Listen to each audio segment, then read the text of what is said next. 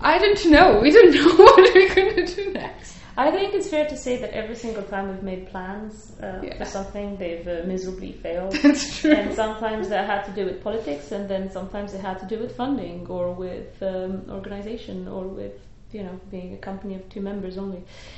Perhaps who knows? Um, Yeah. I think you know ideally, it, it, what's what's happened to us again organically, and this is something that we clearly hadn't planned at all, is that. Um, our methods of work have changed and so and we've started considering audiences in ways that we hadn't done before and that we hadn't foreseen before and i think both denmark and romania taught us that while we were incredibly scared of working with people within five days and making a new piece in five days because normally it takes Brianna and us about three months of um, of constant back and forth and vacillation and um, trying to work in minute details and just being incredibly perfectionist about what it is that we're going to project. Um, we mo- we moved straight into um, making two new pieces of work in five days. And I think we were very surprised to see that um, we did create something that we were happy with and that we um, that we thought was equally important as those pieces that we sometimes worked on for months.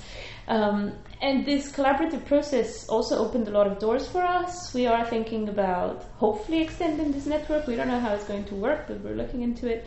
Um, we are thinking about hopefully perhaps working with people in that sense, um, exploring this Eastern European identity and how we can create content with with other people. Um, I think it's also fair to say that for us to do those two residencies and organize and orchestrate um, these five day events, uh, we worked for about six months, for seven months. That that's not just in terms of getting funding. That's also practical uh, matters and figuring out what happens each day and how we recruit people and who we recruit and um, how this works. So I think whatever we end up doing is again going to be probably a huge um, orchestration. Yeah. Yeah, no, that's actually an excellent point, and I think I just, re- um, as, as per usual, Dani's a bit ahead of me because I just realized, like, I see these questions.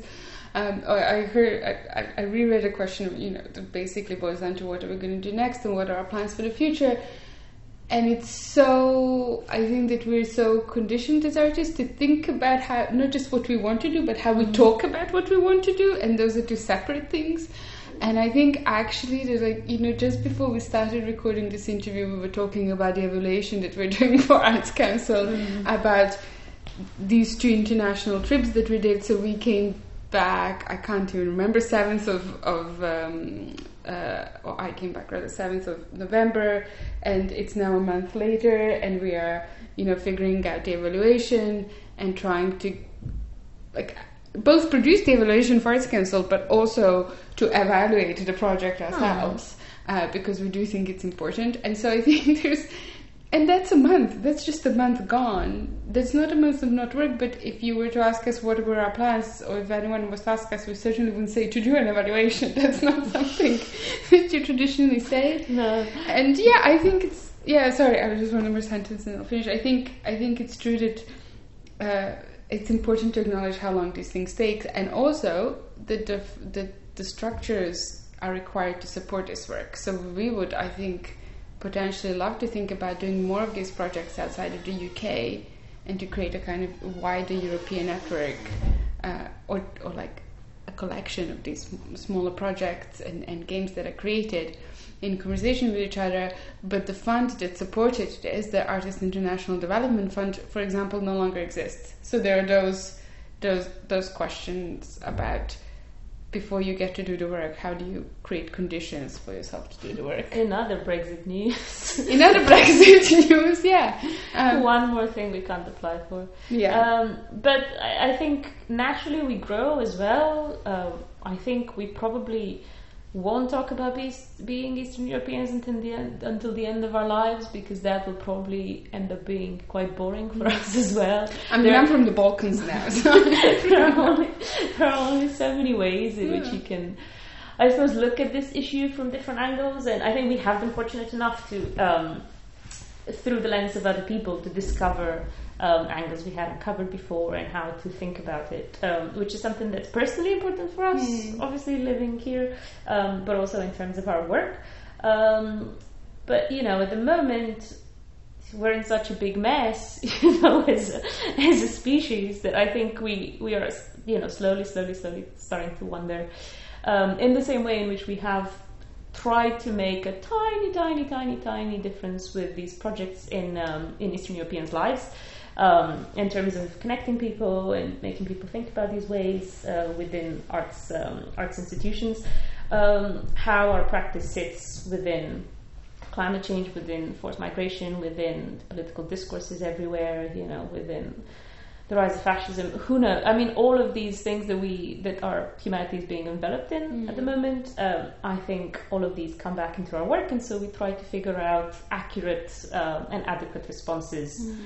to these crises in a way. And we have no idea what that is going to be. We did want last year at some point I think to go into education more and to mm. figure out we at some point we realized that the only way to change people's minds about immigration is to start from um, from ch- to start with children. Because indoctrinate. Indoctrinate. Only because um, I think if you if you talk to children when they're probably aged four or five um, it's very easy to have this discussion, and particularly with children who live in London and who live in a multicultural society, um, to start talking to them through the medium of games about uh, about immigration, which was very important for us. Um, I don't know. I think we've we've taken the project to different countries, and we haven't worked with children at all. In fact, we've worked with incredible adults. So I don't know, but I think education has always been mm. on our mm. minds in terms of what's the natural next yeah. step. But I think that's also isn't it also because I think as you said we make these plans but then we make a project called trigger warning and we don't think about younger audiences mm. and then it turns out it's not only incredibly popular with younger audiences because it's ducks mm. floating about in water with kids with like really small kids but it also turns out to be an incredible mechanism unplanned by us uh, for parents to talk about very difficult topics um, mm. with their young kids and so I think part of this is yes we think uh, yes we obviously think about what's next but part of it is also our projects have kind of I I don't know kind of separate to us we have just trying to be alert to what happens with our projects when we do them when we actually bring them to participants bring them to audiences and instead of seeing something as unplanned and, and a glitch to see it as a potential opening to something mm-hmm. else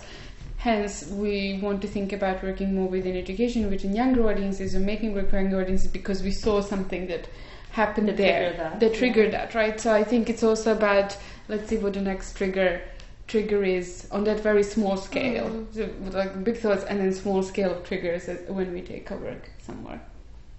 Yes and hopefully never buy anything from Poundland again. oh God, yeah. I think, I think, true. That I is think next. again, like in terms of things that have changed for us as yeah. a company, because we have been working together for about eight years. On we started off um, on a zero budget, and we we gradually moved on not to not to big budgets, but just yeah. to decent, I suppose, um, moderate mid, mid, range budgets.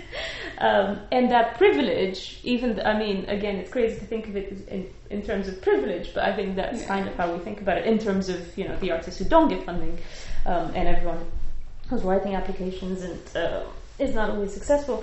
Um, so in terms of that privilege of finally getting money, uh, also comes the responsibility of carrying your pieces and carrying your artwork with the same um, I, I, suppose social responsibility as as you do towards the content. You know, mm-hmm. we very very much care about the form as well. And yes, when we used to work on zero budget, we we would buy things from Poundland, and we would buy things be, that are be um, we would um, use things that are being made in China uh, and that are probably made from horrible plastic, unrecyclable plastic. Um, and uh, I think what funding has done for us is actually gave us the the support and the platform to think about sustainable ways of growing our mm. practice, you know. And sometimes I still look at some of our our props for some of these games, and I feel like crying.